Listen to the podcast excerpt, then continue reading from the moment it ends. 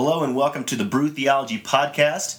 This is Ryan Miller, and on today's episode number 20, we're going to be talking about Hanukkah, the feast or the festival of dedication. That's actually what Hanukkah means, or Hanukkah. There's different ways to spell it, but the actual word means dedication. And it points back to the rededication of the temple probably one of the coolest stories. I think there should be a movie made out of it. If there is one out there, please let me know. But if it's bad, don't let me know. I think Mel Gibson needs to probably get his hands on something like this. We're titling this Rogue One. These are the original rebels.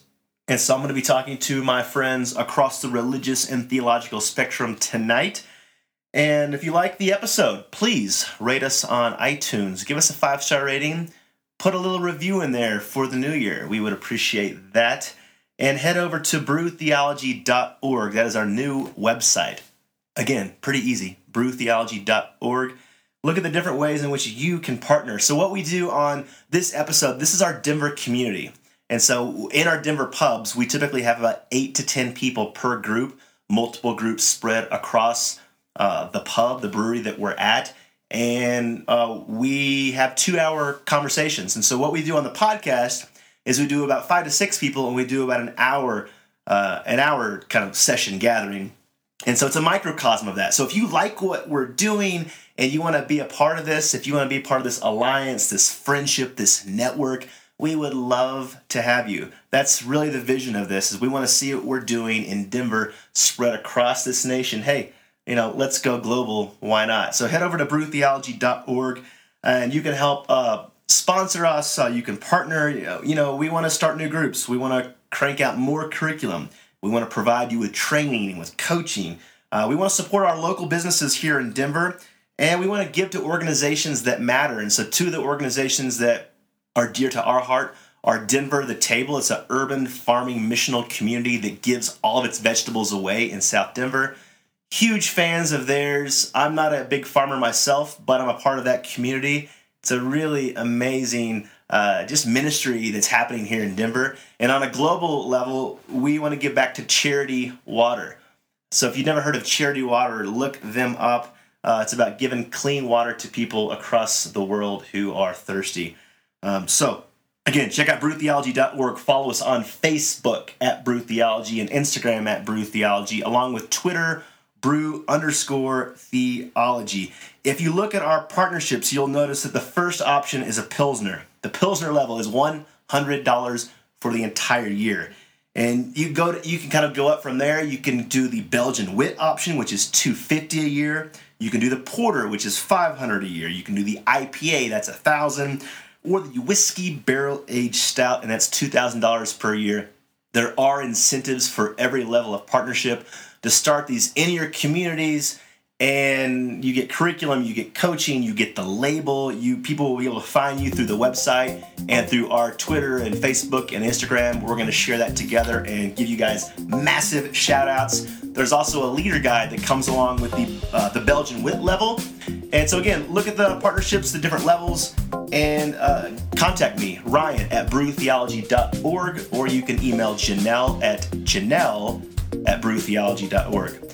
Enjoy this episode of Hanukkah, and we will see you later. Peace.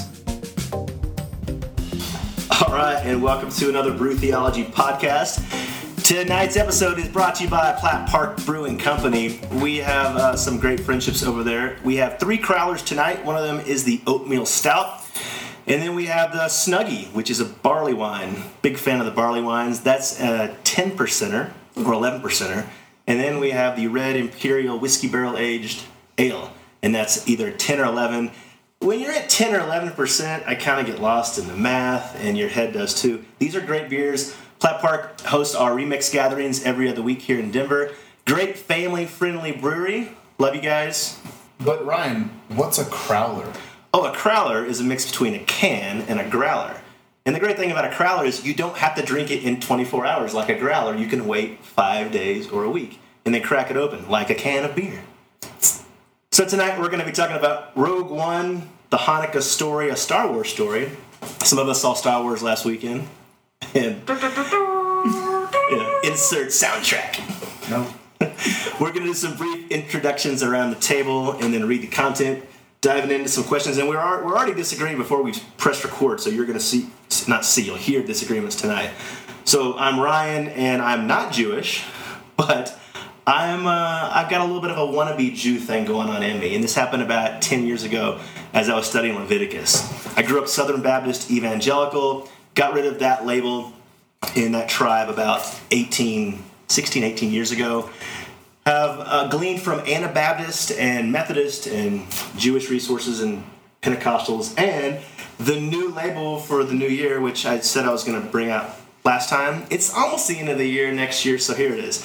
Dan's been waiting two years for this, and I've been four years in the making of being more open and relational with my processy kind of a God. So I am now an evolving pro Anabaptist Method Jewcostal follower of Jesus. There I said it. Dan, are you happy? Nice. Only if you get process right. you have to give a good witness. Can I get a witness? Who's next? I guess I'll go next. I'm Andy. I grew up in an interfaith household. Um, so my dad's whole family is Jewish. My mom's whole family is Christian. I identify as a Christian as well, but I have a lot of uh, reverence towards the Jewish faith, and that's a big part of my heritage as well. Um, I now work for the church, so I'm kind of inside the institution, but I also push against it and work outside of the church. So I float in a lot of interfaith and interreligious spaces, and I'm just happy to be here for part of this conversation. So I'm Liz, and I was brought up as a, a Christian in a pretty um, non-specific way, and I was a devout Christian um, as a teenager, independently. Um, so I was about 17 when I became an atheist, and it was only a couple years ago that I really got into Buddhism, and it's only been maybe in the past six months that I've become like a regular practicing Buddhist. Um, but I will say that for whatever it's, there was a time in my life where everyone I was close to was Jewish, so I felt um, like I learned a lot, and I felt much closer to the culture and the faith and what people got out of it, and, and so um, I was pleased that that kind of informed a more pluralistic attitude. So I'm really interested in Judaism. I think it's cool. Um, Ryan and I read a book called The Jew in the Lotus, which is all about the intersectionality between Judaism and especially mystic Judaism and, Such a and good Buddhism. book. It's really great. Highly So, recommended. Hey, I'm Shoshana. I am full Jew. Mom and dad both Jewish. Went to Jewish school for 13 years. So I like to say that I majored in Judaism growing up.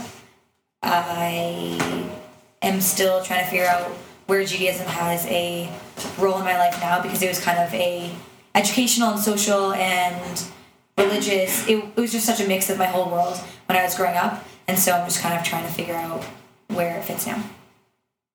Hi, my name is Dan Rosado.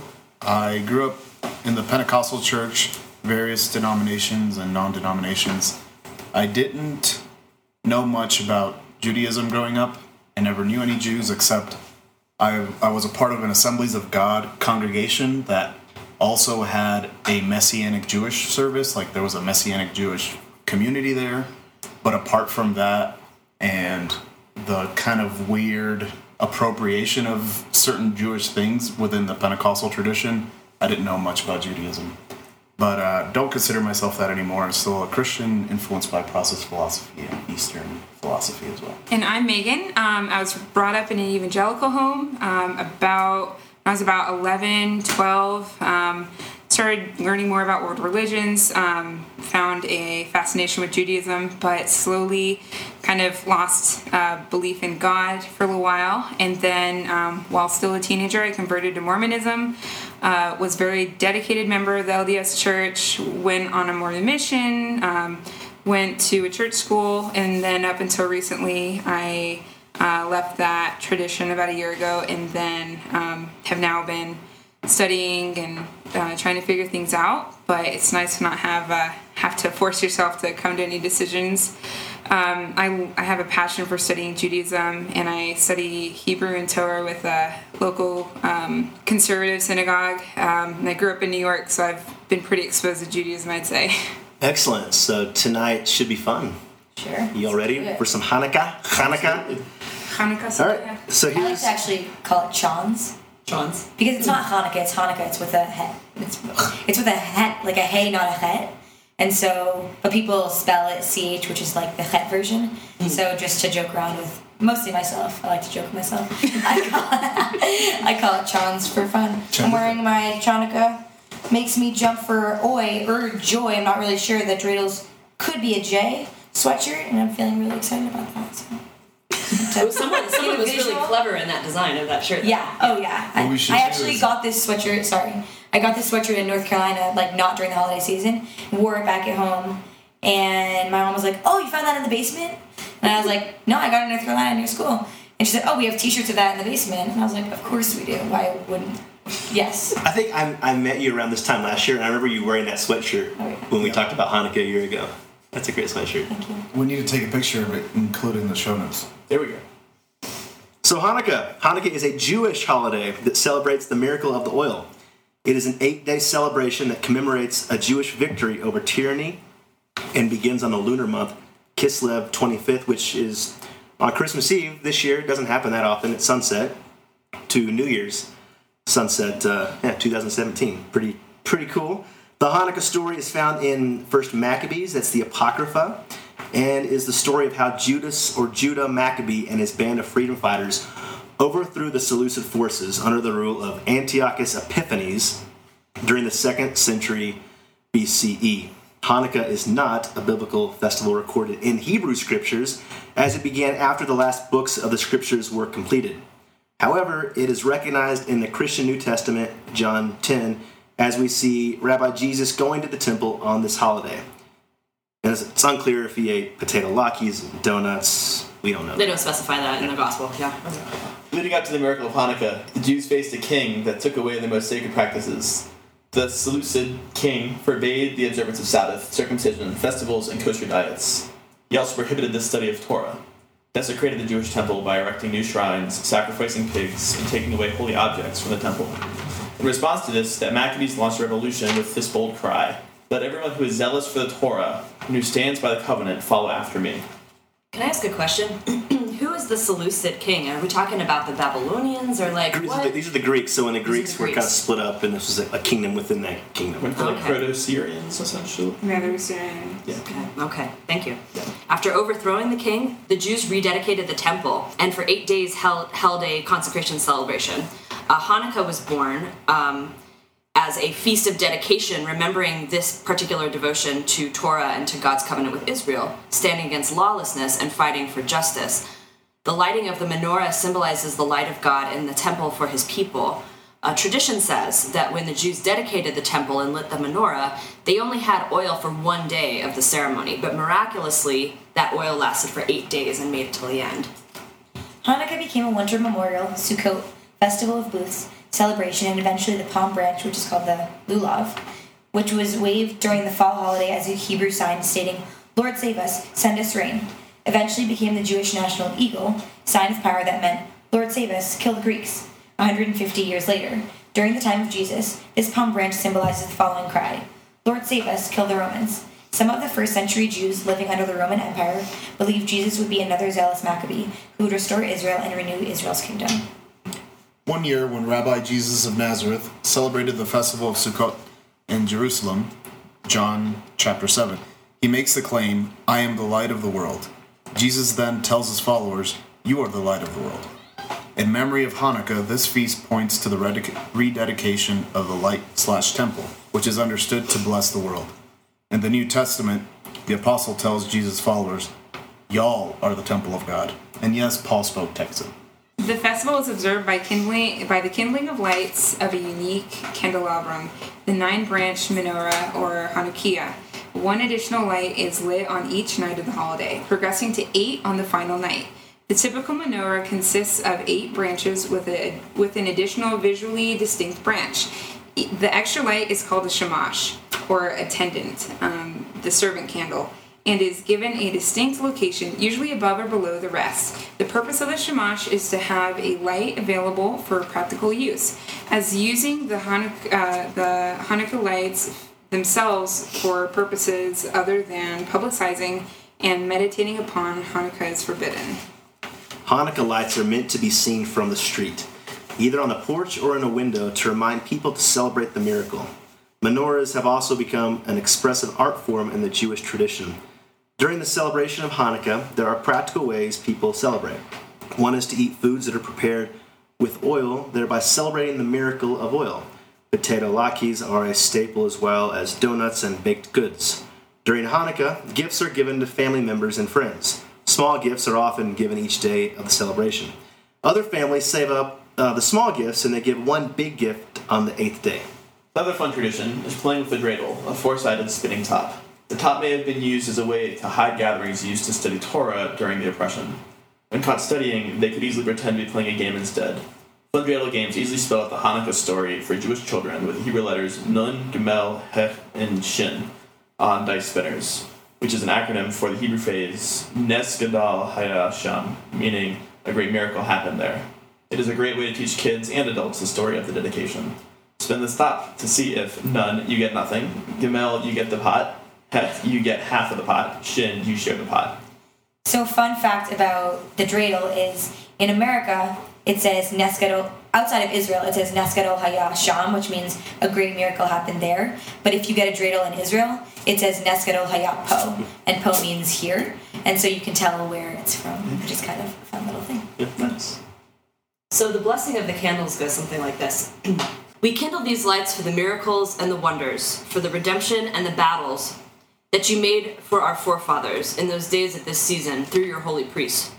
During all eight days of Hanukkah, these lights are sacred, and we are not permitted to make ordinary use of them, except for to look at them in order to express thanks and praise to your great name for your miracles, your wonders, and your salvations. You can also read Psalm 30, 67, and 91 at the end of each evening.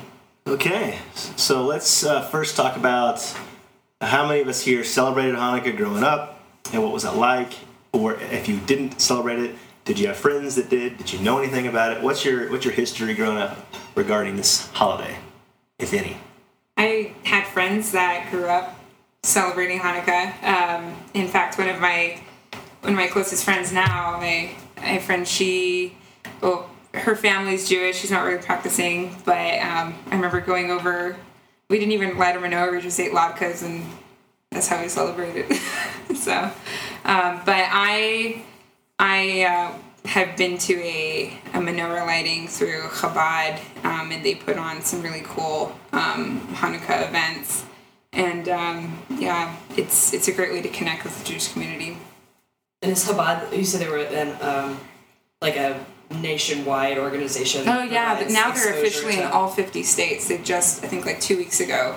It's actually an international organization as well. Yeah, but they, where was it? They put it one like they finally got their last rabbi in like Montana like two weeks ago. So Oh, they're nice. like in every state now. So I think Meghan was telling me last week that if, if anyone is ever interested in going to Seder or going to um, Hanukkah celebrations or Rosh Hashanah or whatever, Chabad is a great yeah. organiz- organization to. Um, they have open events for anyone who's curious. So um, I had um, I was at one part one point part of family celebrations that included Hanukkah, so that was fun. But it was only for a couple years. But Yeah, when I was younger, um, we celebrated. I was exposed to both Christianity and Judaism, and so we had a menorah, and we went through um, the ritual around that as well as rituals around Christmas. Um, as we got older, it just kind of became more of a family thing and less of a theological or religious thing. And then by the time that uh, folks started graduating from high school and moving out, we don't really live as a family anymore. So I mean, I've still got a menorah.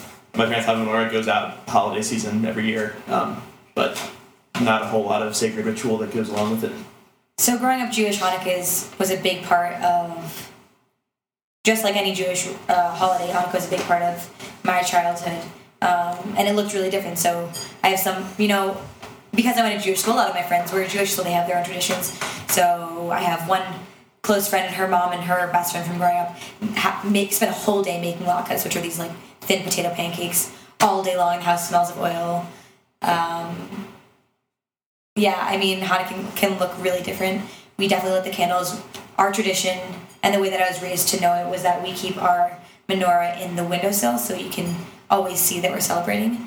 And that's something that I do now. I have it like always resting in my windowsill, even when it's not Hanukkah. Um, I think that's kind of just a proud of being Jewish component. And I think also a lot of it was Jews were persecuted.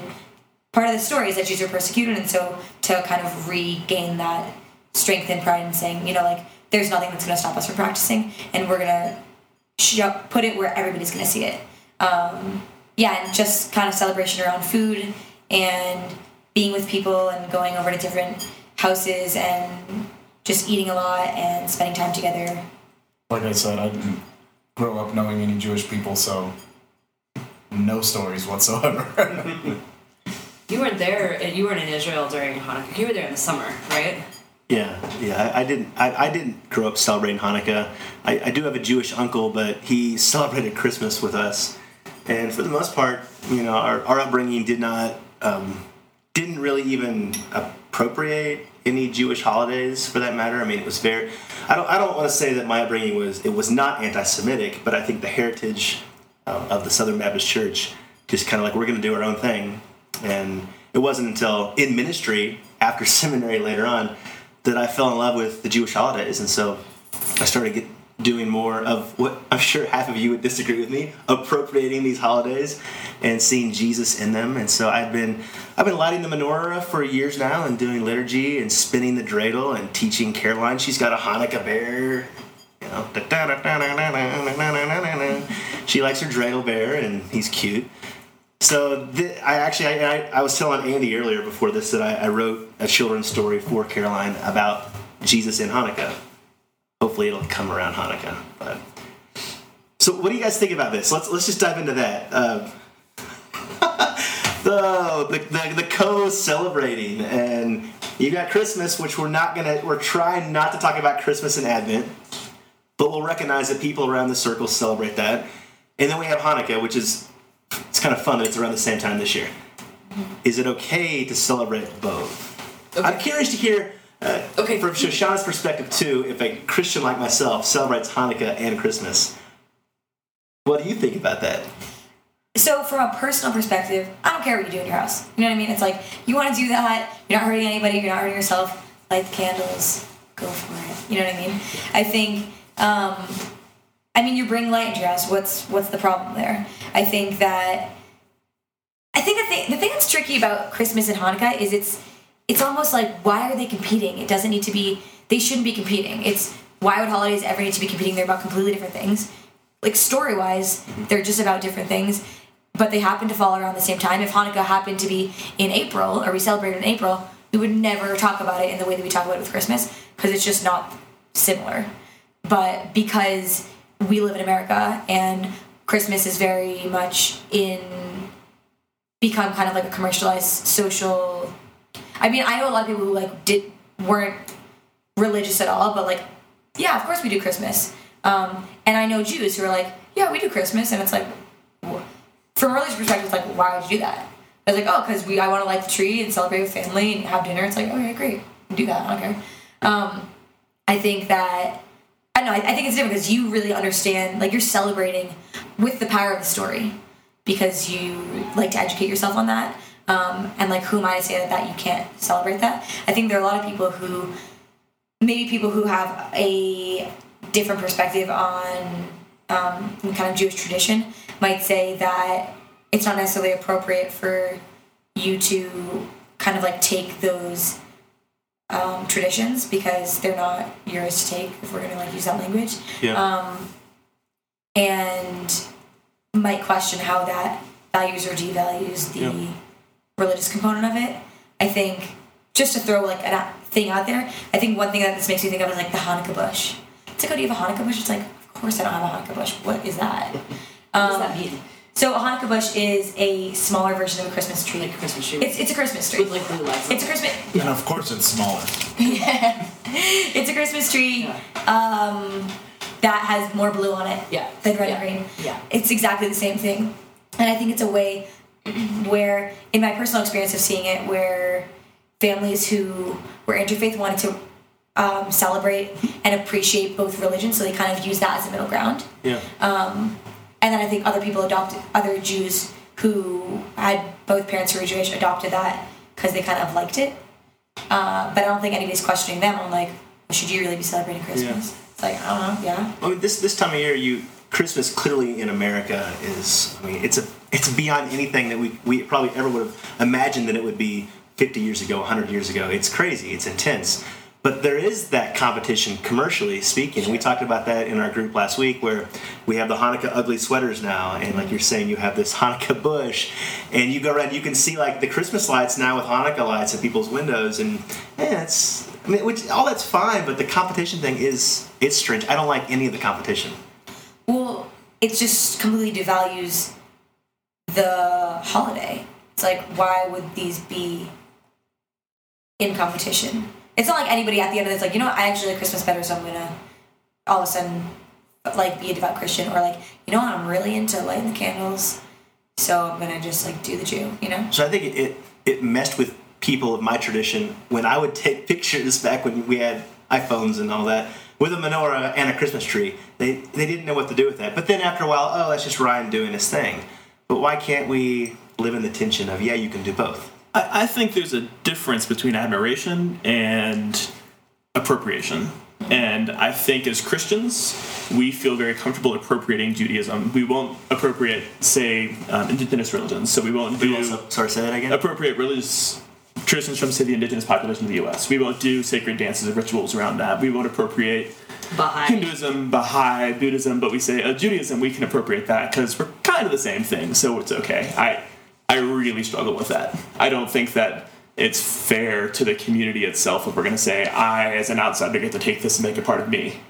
Well, I think it's it's tricky to because in some ways we live in a really postmodern society, like, um, and and I know that you know everyone in this room has you know the very best of intentions. But I remember I went to um, what used to be Constantinople, is now Istanbul, and um, went with. A whole group of ladies, a bunch of whom were Jewish, and we'd go and we'd go to the Byzantine um, churches with the frescoes, and there'd be like Jacob's ladder with like Jesus's face at the top, and my friend was like, "What is that? And I'm like, oh, didn't I mean it's because in the Christian world, Christians basically said the Old Testament is all just leading up to Jesus. And so unfortunately, in like personally, it's it's a beautiful could be really beautiful and respectful, but it's coming out of a long tradition of and, and unfortunately, I mean, it, it comes it came comes with baggage, right? So Constantinople, it's not just Jesus is at the top of Jacob's ladder, but it's like the Jews were expelled from this country and that country and that country and that country, and, and you know, so it's it's got baggage. I'm afraid, so which makes it tricky. Well, I was just gonna say, I think, you know, one argument is also the kind of persecution aspect of that. So historically, if I'm lighting my candles, I might be, persecuted for being Jewish. But if you're lighting your candles, like, oh no, no, I just think it's cool. I'm not really Jewish. No worries. I'll just like, I'll just blow these out. No problem. It's like you'll be fine, but I won't. Especially with in this story, and then also historically with things. And so I think that's where things can get tricky, where you're not having to sacrifice anything to be able to express that religious component, but Yeah. So do we have do we have to feel like within any then re- religious celebration or dedication? This is the dedication. This is a remembrance of a time when a, a group of people were oppressed and they overcome or overcame tyranny, cleansed the temple. And so, yeah, there, there's a lot of that persecuted element there. Do we have to feel like we're sacrificing something to celebrate something? Because Right. if that's the case, none of us in this room, that I know of at least, are sacrificing much right now. But I feel like there's a difference between recognizing and respecting somebody else's sacrifice and and then like making yourself sacrifice for it. It like it's like just just exactly what Shoshana was saying. Like, oh, you know, I can light the candles um, it without feeling persecution. There's a fine line, I think, between recognizing what someone went through because you can try to appreciate something. Like, I know a lot of people that will.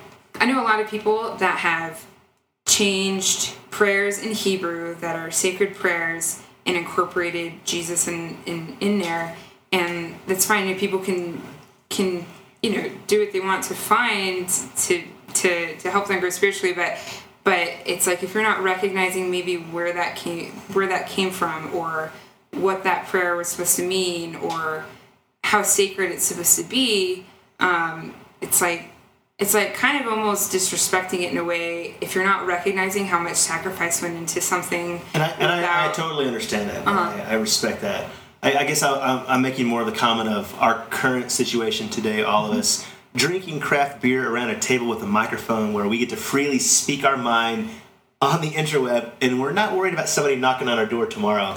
Sure, but what sacrifice? We're allowed to do this because sacrifice happened, Yes. right? Like, yes, especially from a Jewish perspective. And let's talk, like, just to bring up the Holocaust.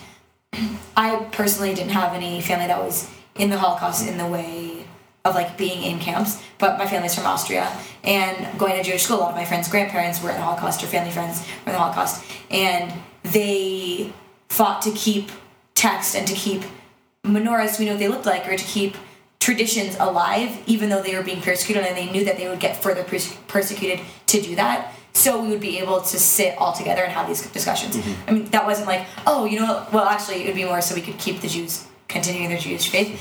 So that's a little something different. But, but to be able to be able to celebrate my Judaism freely, that's a sacrifice, and hopefully you're not going to have to sacrifice forever, right? Hopefully you'll be able to make those sacrifices and then come to a place of peace and um, and freedom in religiosity and, and in a lot of other things. And so I think that yes, we're lucky enough that we're not sacrificing now, but within a lot of these different stories, sacrifice had to happen for us to get to this position right now. sure. And I wonder if part of this conversation also just is a self-imposed identity versus a externally imposed identity. Um, so you, as somebody who says you want to celebrate both Hanukkah and Christmas at the same time, you can impose that identity of I'm going to be part of this Jewish heritage, this story, um, but you don't have to worry about somebody outside saying this is who you are. And so when you look at anti-Semitism, you're not a target of that, whereas somebody who is Jewish is more of a target of that. And so you get to kind of turn it on, turn it off, whereas people who are from this tradition don't get that option. And so that, that's another kind of just discord for me is choosing when you're going to appropriate that, when you're going to allow that to be part of your faith, and when you're going to push that identity away and say it's not your identity. Does, does anybody else find this ironic that the actual story is Maccabees, which is not in a canon of. It is in the Talmud. Tell it's in the Talmud. It's not in the Tanakh. Okay, Uh, the story of, of the miracle of the oil is in the Talmud, but the story of Maccabees, the actual where it starts, is in Roman Catholic literature. Protestants have disregarded it. We're slowly going, oh, the Catholics have some good stories. We should read that. But the Jews don't hold that in the Tanakh. They have they have stories about it in the Talmud with rabbis wrestling. So does anybody else find that to be ironic that I don't know of any Catholics, I'm not a Catholic, who celebrates Hanukkah, but that's their story. They're the ones that put it in their canon. The Jews said, no, no, it's a violent story. It's, I mean, when you think about this, and I'm curious what you, what you all think about this too, and, and especially, you know, Shoshana, I don't want to target you, but hey, you're the one with the experience here. You have a story of people who, yes, they overcame tyranny, but when they finally got their temple back, um, you know, they were zealous. And they, they were almost what we would call uh, fundamentalist religious freaks today, to a degree. Yes, they, they brought back, you know, the temple in Jerusalem, all the great things there. But if others weren't circumcised, they would circumcise their kids for them. And they, would, they were killing some Jewish people who had assimilated into the syncretist faith. And so, and that's what we are. We're, you know, America, we're all kind of pluralist and we've taken a bit of this and that and appropriated this. We're all syncretists. But those Jews of, of this time, this era, were like, no. We, and you see this a lot in the Hebrew scriptures. We're cleansing the house and you will be true to this faith. It's a passionate group. Yeah. Yeah. But then they decided we're not going to put that in our canon. We're, Well, the actual menorah lining, the story of of actual burning of the oil wasn't wasn't um, re- wasn't written down until I think it was like 200 years after. right, so that's in the Talmud. So, that uh, happens later. But the war was written down. The war war's was legit. Very violent, yes. Yeah. So I, I'm kind of curious, and I'll open up just the question to the whole group. Do you think a more authentic, like if if this is important enough to to you to want to celebrate Hanukkah, is it a more authentic way maybe to find Jewish friends or a Jewish community and celebrate together with them as in solidarity rather than doing it at home and doing your own thing or Sure. So, and I spoke I spoke about this in the um, paganism podcast that we had. But for me, as a Jew who went to religious school, Hanukkah is not really a big deal. Um, we have a lot of holidays, and we celebrate them all, or we celebrate most of them. Um, so Hanukkah for me isn't this like big symbol of overcoming. I mean, for me, it's like classic Jewish story. We were persecuted, we prevailed, and we're still Kicks doing ass. it. We're still doing it. It's like that's kind It's the same of story. Passover. I mean, like just keep. You know what I mean? It's it's it's just the root of the Jewish narrative, and so But let's expand It that doesn't- to, some other, yeah. like Yom Kippur or, or something that's maybe more significant. Right. So Yom Kippur for me is a very important holiday. That's where it's at. That's the dedication. Yeah. Um, Rosh Hashanah, I think, is an important holiday. And Passover is a very big. I mean, I think there are a lot of other holidays that hold more reverence and significance and are more impactful. Sukkot, even. I think that. Yeah, Shavuot. But is Um, there a way for an outsider, if you will, a Gentile, to come alongside some Jewish friends and observe or celebrate more significant Jewish holidays? Is there is there room for that? I guess. Um, I, I think there is room for that because I've been involved with interfaith dialogue for a really long time. So, for instance, freshman year of college, I always brought, not always, but I had a lot of very devout Christian friends, and they would come to services with me. They would open up the book, they would pray with me. I brought my roommate to Yom Kippur services Kol Nidre the night before, or like the eve of Yom Kippur when it officially starts. Um, I always think, I mean, it's just, I think it's really special to see other religions. I've always been interested in that, so I like to do that. So I think it's important to encourage other people or ask people if they want to have that experience to come do it with me. Judaism's been a huge part of my life, so I think for me it's almost like, oh, come see this, come see me dance, come see me like mm-hmm. come come in, come experience this with me. I think that especially I love that you asked that question because I think Hanukkah is a good example that that explains Hanukkah in a good way because Hanukkah isn't there's not much to see. You come over, we light the candles, and then maybe we sit around and have some traditionally Hanukkah food, but we're we're doing that every week on Friday night for Shabbat, so it's mm-hmm. not really that much of a huge celebration. I think Yom Kippur, you're going to see a lot more of the tradition and the impact that it has on internal reflection or the way that Jews might experience that holiday in general. Rosh Hashanah is the same kind of thing. Passover is definitely the same kind of thing. I think that Hanukkah isn't showing so much to somebody looking in from the outside. I always love when people can celebrate with me, but I don't think that's necessarily a eye-opening celebration because there's not a ton to it. Because. I'd be more open to celebrating other holidays in that manner, like we did with the Sikh service, right?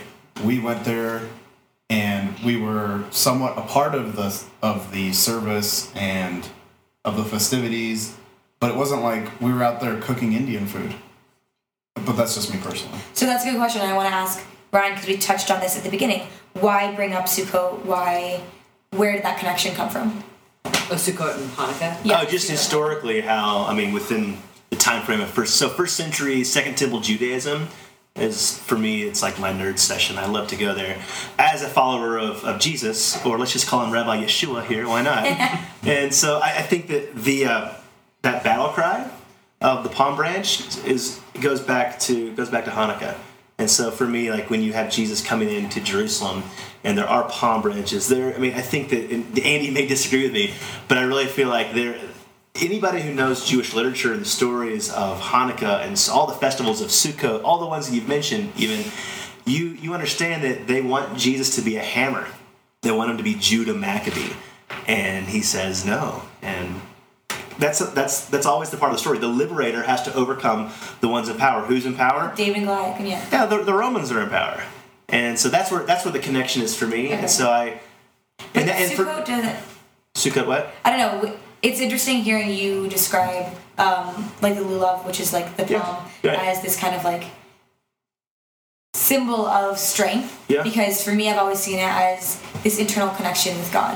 So you shake it up, you shake it down, you shake it left, you shake it right, you shake it all around. That's kind of like the whole little jingle, and it's all about like God is here, God's everywhere. Um, Yes. and it talks about like Which is a great time, prayer. This is the Yes. and so for me, it's it just in my personal experience of the holiday, it hasn't necessarily represented the same kind of Good for you. ruach. You don't seem like a zealot. Spirit. You seem like a sweet spirit. no, I think no, I think there's a lot of like power um, and passion in a lot of Jewish figures, but Yeah. Sukkot has never really been a symbol of that for me. So it's just interesting to hear that perspective of it. So, for someone who's more ignorant on Jewish festivals, what is Sukkot uh, exactly? Sukkot is like the fest. It's like a harvest festival. So it's kind of um, it's celebrating. And that's why you wave the branch, Lord send us rain. Thank you for the harvest season. yeah. We're going to start Um, this over again. They have this, so you build what's called a sukkah, and it's a three walled structure. It's the way that we make it is a bunch of two by fours that are tall, and you put tarp on the outside, and we had these like funny fruit magnets um, on like the metal connecting them, and then it has what's called skach, and it's um, basically branches over the top because you're supposed to sleep in it and you want to be able to see the stars through. And then the fourth wall is always something that can be opened. So the idea is that you're always inviting people into your home and to kind of like learn and celebrate or just like be or have a place to stay or be with you. That's kind of that that was my always my personal understanding of the way the holiday was. Mm-hmm.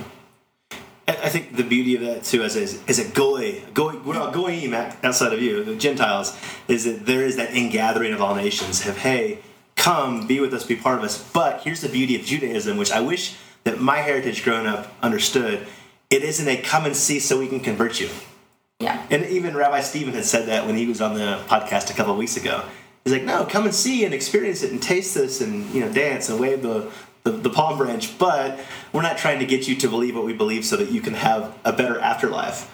Whereas the appropriation for a lot of us Christians within these Jewish holidays would be, we want to understand these so that we can bring Liz over to our side because she's in the dark. Like in an apologetics kind of situation. yeah, yeah. Well, and I think two components of that, and I'm sorry to like keep chatting, um, but I think two components of that is one, we have this idea that your neshama, your soul, is Jewish from the start.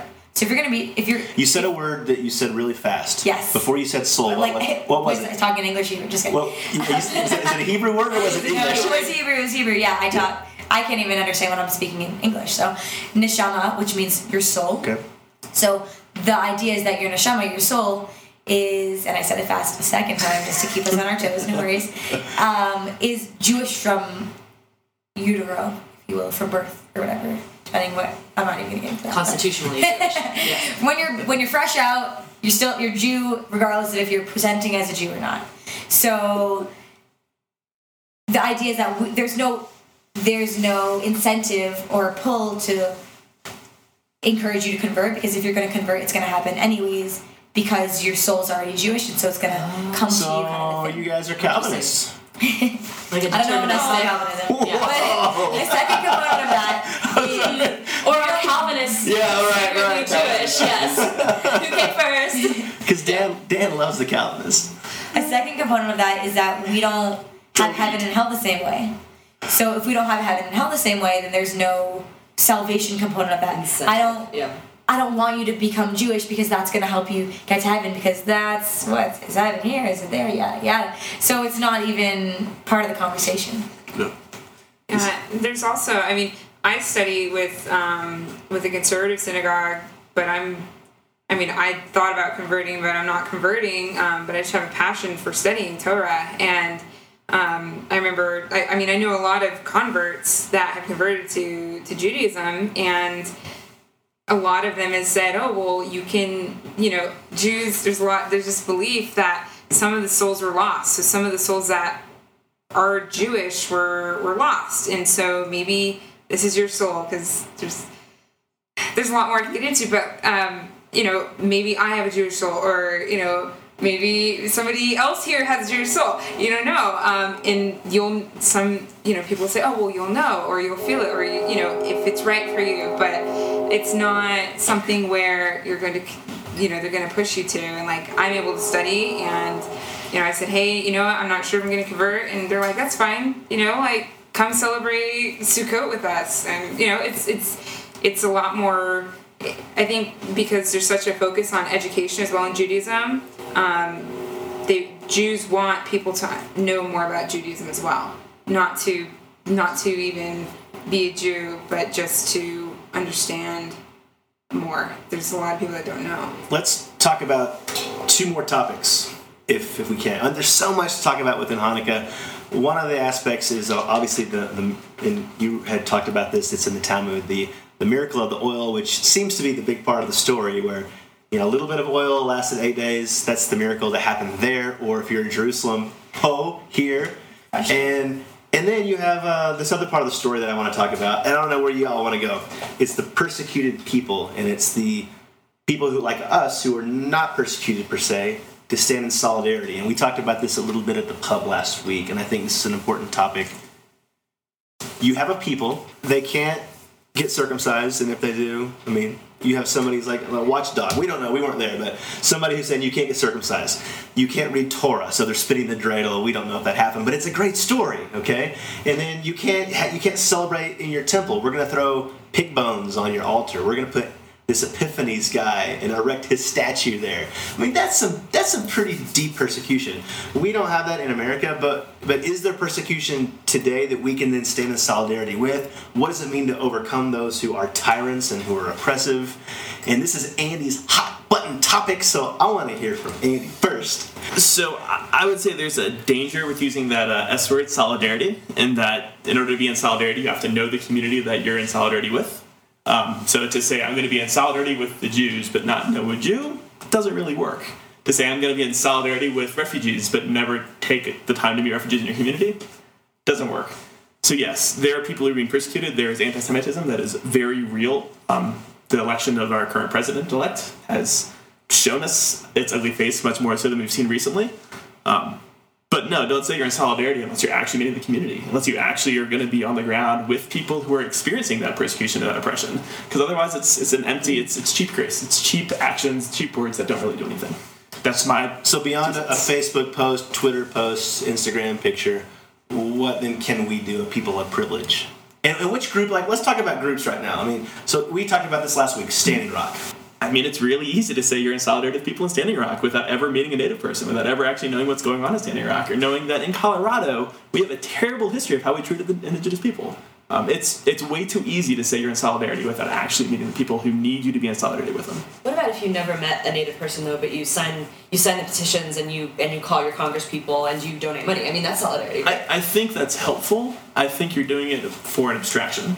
Right. You're doing it for Sure. not a not a fully formed person. You're doing it for an idea. This is a person who needs my help, needs my charity, needs my phone calls to change the law so that they get better. But it's still you're Better not engaging them as a. I, I would say it's objectifying that person. They're, they're not even a person. They're just something Yeah, to make you feel better. Their concepts. Whereas if you go to you know the, the four winds or four directions churches here or communities here or the native groups that are in denver um, they'll tell you what they need they'll say here's what you can do right now to help us with our struggles um, and usually it doesn't have the same things as what you read on facebook saying do x y or z um, they have a much better idea of well no we need clothes for our homeless native people who live in denver that's the need um, so Yeah. Well, and I'd like to. Can I take a step back Yes, too, and even? no, not at all. No, my but my question is just something that when we introduced this particular topic, which is that that this idea of you know scattering the pig bones and you can't get circumcised and that kind of stuff doesn't happen in the United States, but actually where our table went last week is um, how problematic is it when you expect you know we live in the great the great melting pot right in the united states i'm, I'm putting up air quotes for those of you listening at home but um, you know like uh, how is you know part of oppression maybe or maybe not is the idea of assimilation like you could you could you know you can be Jewish all you want as long as you don't you don't circumcise your your boys. That's fine. You're still whatever. What does it matter? You know what I mean? Like fit in. Don't make us uncomfortable. You know, do what we do. You know, and that's that's an interesting question between you know a mosaic of people versus a melting pot versus and you know and yet at the same time and that goes back to this question about um, is it appropriate to celebrate multiple holidays in solidarity or in interest or in the purpose of educating yourself about other people around you so that you don't feel like oh this person is so different than me i'm really weirded out by this. Why, could, why don't you just celebrate christmas like the rest of us? Like you know? At our table last week, we, I think the topic that, that came up that kind of launched that conversation was with burqas and hijabs in different European countries and how they're, you know, properly dealing with it or how they're completely screwing it up. And it was really interesting in terms of assimilation of, you know, things that, an outwardly expression of your faith, which Christianity doesn't have so much anymore. At least not in America. or it's it's in the background because it's more mainstream even though it's not I, I got a question. Um, I mean, what what exactly does it even mean to be in solidarity then with somebody? Because you can support somebody even though you're not making it your personal mission. Doesn't mean you should like.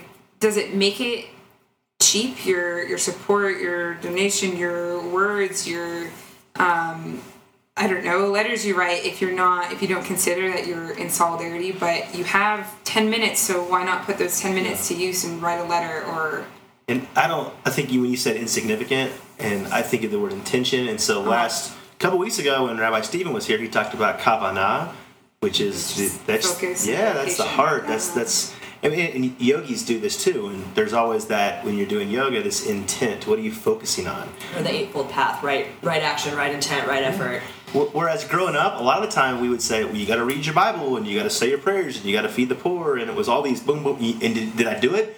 It's almost like the kid who gets the stars on the board and then he goes to school and he gets the prize, which, yeah. But if you have the five, ten minutes and your heart's in it, yes, I personally, I'm going to vote for solidarity. You might disagree with me, but if you have the five minutes that's all that you have, if your heart's in the right place, yeah. To me, solidarity always sound, felt more like you needed to be, in some ways, willing to make the sacrifices or put yourself in a position where you might similarly be persecuted, right? So if I'm if I'm sending money or I'm making a phone call to my congressperson, I'm doing that from the comfort of my home. And if anybody finds out about it or I sign a petition, oh well. I can I can always have the comfort of saying, oh, I didn't make that phone call or I didn't write my name down. No, if I'm on the ground and I'm willing to be arrested because I'm because I'm also protesting, or I'm willing to be in a place where I might lose my job because my job doesn't think that it's appropriate for me to be making these uh, statements. That's solidarity. That's taking the risk and allowing yourself to actually sacrifice your own comfort to to be on those same lines with somebody else who is not awarded the privilege of the comfort that you have. yeah, good word. Yeah. Yeah, I mean, something similar to that, what came to my mind is there's a push right now with Christian clergy. Um, if there is a Muslim registry that comes out, that they're going to register as Muslims, even though they're not Muslims, to say that whatever you do to Muslim Americans is going to happen to me. And so, yeah, I agree. It's it's power divestment. It's saying that as a person in privilege, I'm going to get rid of that privilege or as much as possible and say I'm going to put myself in a situation that is what your lived experience is, and I will make sure that whatever you're experiencing, I'm experiencing. Um, and I, I didn't mean to say that anything less than that is cheap. I was a little fired up there, so I'm going to walk that term back a little bit. Um, But I think there's a connection here with what I was saying, um, with wanting to celebrate some other religious groups, you know, holiday. That you kind of approach the group and you ask them like, "How can I be a part of this?" Rather than, I mean, there's people that, you know, maybe they didn't give money because they didn't have any, so they show up at Standing Rock or at Cannonball Camp or whatever, mm-hmm. and they're getting in the way but they're there. So they're probably thinking, well, I'm better than the guy that's giving $100 to the Standing Rock Sioux. But really, they're in the way. I think you can be there physically present and still be a problem, for sure. Right, the road to hell is paved with good intentions. You know, I mean, it, there's intention, and then there's also stepping out and, and asking the question. And this goes interpersonally, and it goes societally. What do you need? What is this like for you? It's this is like it for me, and being able to um, not just have the good intention, but manifest it in a way that's actually helpful and actually changes something. I, I think what Andy said is, is important, or at least is what I think you said, was bas- basically to humanize or, or Yeah, yeah, to humanize people and causes and not just right. have this abstract thing. I think that's right. Make it incarnate. It's too easy, and then it's and then it's too easy to get caught up in your own feelings about it, and then you have a relationship with your own feelings of goodness and good-heartedness, and not an actual relationship with another human being or a group of people. And this is talking from someone who deeply struggles with this, Oh, especially yes. with the um, Dakota Access Pipeline. This makes me think of a question that I wrestle with myself often about often for religion, but I've also thought about this in the terms of southern um, hospital southern hospitality, in the sense of okay, so if people are being uh, um, if people are appearing to be kind to each other, or people are going out of their way to provide support in a lot of different like well, church groups are going to go somewhere and they're going to do service or they're going to this, Rebuild we're gonna yeah we're gonna rebuild homes we're our church is gonna do a drive this sunday we're gonna raise all this money yada yada yada something i've always asked is like okay well if if you're just if your manners are that you're just you seem nice, is that but it's not genuine, but you're still making people feel appreciated and feel like they're human when you're looking them in the eye and you're saying, "Hey, how are you?" when you're walking down the street. But you don't that's not a value that you hold and to like see that person, but you just know that you're supposed to do that. Is that they're still doing it? So is that really wrong? Or mm. the same thing with the from the religious perspective, it's like maybe they have alternative motives or they're like, oh, I just think that I'm being a good Christian. And so it's not necessarily about it's maybe it's not about helping those people, but about doing that checklist, getting those gold stars, going to school. But they're still doing those great things. I think I this guess is a- I don't really care. You know what I mean? If, if those things are still happening, why does it matter? I don't know. Or do, it really maybe it does matter because it's not true to you. I could. I think that's a so I'm fundamental asking. ethical So question. what is That's it like, like an objective good, subjective good Yeah. type? Right? It's This is of when like the a rabbis would jump in and they would say, "Yeah, they're doing the good, ah, but their hearts are good." Yeah, yeah, back and forth. I mean, I think, yeah. I mean, I guess the question is, is from my perspective, is does your ill intention color your action? If you honestly take the real right action and your heart's not in it, then who cares? like in my perspective, I'm like- never gonna know. Right, totally. And if you're doing really the right thing, and not not like a, a weird version of the right thing because your heart's not in it, like a half-assed right thing, but like the real right thing. Because I mean, sacrifice. You, I mean, like okay. I thought we weren't going to talk about Jesus, but it, he was the first one that came to mind. Like, was Jesus really happy about getting on the cross? Like, no. You know what I mean? Like, it was a joyful PTL experience. No. anyways, excuse me. Uh, it's it's funny that we bring this up because I, I struggle with that too, but um, I'm kind of with Liz that if you're doing the quote right thing, who gives a crap what your intentions were or where your heart is? And I'm gonna put on my Christian hat. Sorry. Um, in one of Paul's epistles, I was just reading this morning or, or yesterday. Paul's addressing some church leaders that are apparently using the church and and the good news as a way to serve themselves out of greed and all this stuff. And he says like in the end, they're spreading good news, so whatever. But these guys, he, doesn't like. Um, The gospel's being preached. Let him just let him do it. he's like And at God's- least, he's like, God's at least there's that. I guess that's the question. So if, if God or whomever you want to speak of of that name or whatever that is to you, there's something else that's going to judge that intention. And who is it to you? If Andy does something, I'm not Andy. I let it go. Let it go. Because whatever is going to judge him, I can't judge him. I'm not his judge. I, I do tend to But we don't normally really. operate. yeah. Not all religions have the judge thing. So Right. Right. Well, that's, what, that's why I said that. Yeah. That's why, yeah. history is our judge, and here's where long-term repercussions matter. Um, so we could say the right thing is to give X community as much food as they need so they survive. Um, and we can have that program. We're going to give X community as much food as they can have so they can survive. And We can have that for 200 years, and eventually you're at a point where now there's a dependency. Now you have so much other stuff that's involved in doing that good thing. That yeah, you were doing the right thing by helping that community, but when you look back, what has happened because of that? What kind of negative repercussions have that been? And so a lot of times, even if it's you're doing the exact same thing that I'm doing for different motives or with different backing or different explanation behind it, um, can have those long-term repercussions. Yeah. To is this just happening because we always do it, or is this happening because we want systemic justice or some sort of change or some sort of societal acceptance of the community? Well, I think that's such a. Oh, sorry. I'm so sorry. I was just gonna say, I think that's such a great point in the sense of, in some ways, in a situation like that, the people who are giving are almost, in some ways, almost want to perpetuate that giving thing so they can feel good about that giving, and they don't want to create programs or facilities where there don't have to be programs or there don't have to be facilities because then they can't be doing their good things. Yeah, Sorry. how, how would Americans feel better about themselves if we didn't have the homeless? We wouldn't. How would capitalism work? Oh my gosh. That's a, even know how seg- that's a segue into the next podcast. Yeah, the next episode's going to be God and Empire. The Empire Strikes Back? Question mark. it is a question mark. That's his subtitle. That's my. su- I like titles, but I don't want to leave this episode yet. Can we do a lightning round? Can we do this on what? What does it mean to be sacrificial, dedicated, devoted, zealous, and yet not? An asshole. Yes. Jesus. This was a rabbi who said that we're not going to treat uh, power as zero sum, and so we're not going to say that we have to take power from them in order to be powerful, and we're not going to use oppression to get back at the oppressor. Um, I, I think as a Christian, we've had that modeled, at least at my understanding. So I would say the Sunday school answer of Jesus is the answer. So that your answer? you're asking um, what's zealot and passionate and without being extremist, right? But you could be an Otis Redding. how, how like so so I don't Liz, like it. Song. how, how are you all the things that this story Coffee and How are we cigarettes. personal? brings up? What is The is person I love. Uh, it, it, it is personal. If, if, if it means something to you, it's personal. the story Whether it's Hanukkah whether means it's your something? yeah, and, and how you Oh, do how do what you does do the it. story of Hanukkah mean to us? Was That was the question I answered. That was not. Yeah, I'm sorry. Well, the, I'm trying to bring things out of This is gonna be so hard to edit. Sorry. So hard. Just let it run. let it run. You got kids.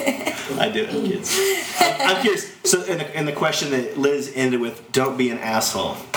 Because if we take this story literally today, it's easy to say, it's even like Joshua, the conquest. It's to go in and, you know, after, after the horns blow and the walls come down, we're going to go in and we're going to tear some heads off. Well, I think part of it is that it's a big component of this is that we fought to get to this point, and so now let's really enforce that. If we fought so hard to be able to carry out this practice, then we sh- should be doing it, and that's where that idea of, in my personal opinion, of being zealous comes from. Is if this is important for if this is important enough to us to fight for it to be persecuted over then at the end of the day it should also now that we have the ease of we've we've won and we've come out at the end of it it should still be important to us not just because we wanted to fight for something we fought for something and we got it and now let's let's keep fighting in our own way when it's not as physical but in our own in our in our home let's fight for it I like that. Anybody else have anything else to add? I forgot what the question was. Quite honestly, zealot to me has a very pejorative image already, so I don't really, it, I don't feel like it balances very well. Um, but kind of going off of what Shoshana was saying, um, I also feel like it's not overstepping your boundaries in a way. Like if you have authority, um, the only term I can think of, and it's it's extremely unique to my to my history, but um, like unrighteous dominion, exercising unrighteous dominion, um, improper authority, and taking advantage, and um, it can it, all it does is bring back to this teaching from the story of uh, um, in in it's in in, uh, in the Torah that talks about um, you know when you conquer a land, don't cut down their trees. So you want to fight the war in the moment, but you don't want the you, you don't want to kill out this whole this whole group of people. So it's not like oh, just because you have this authority right now, you should just like you should just kill everyone. You should just finish off this whole group of people. I think that part of it is is understanding the power you have and not abusing it.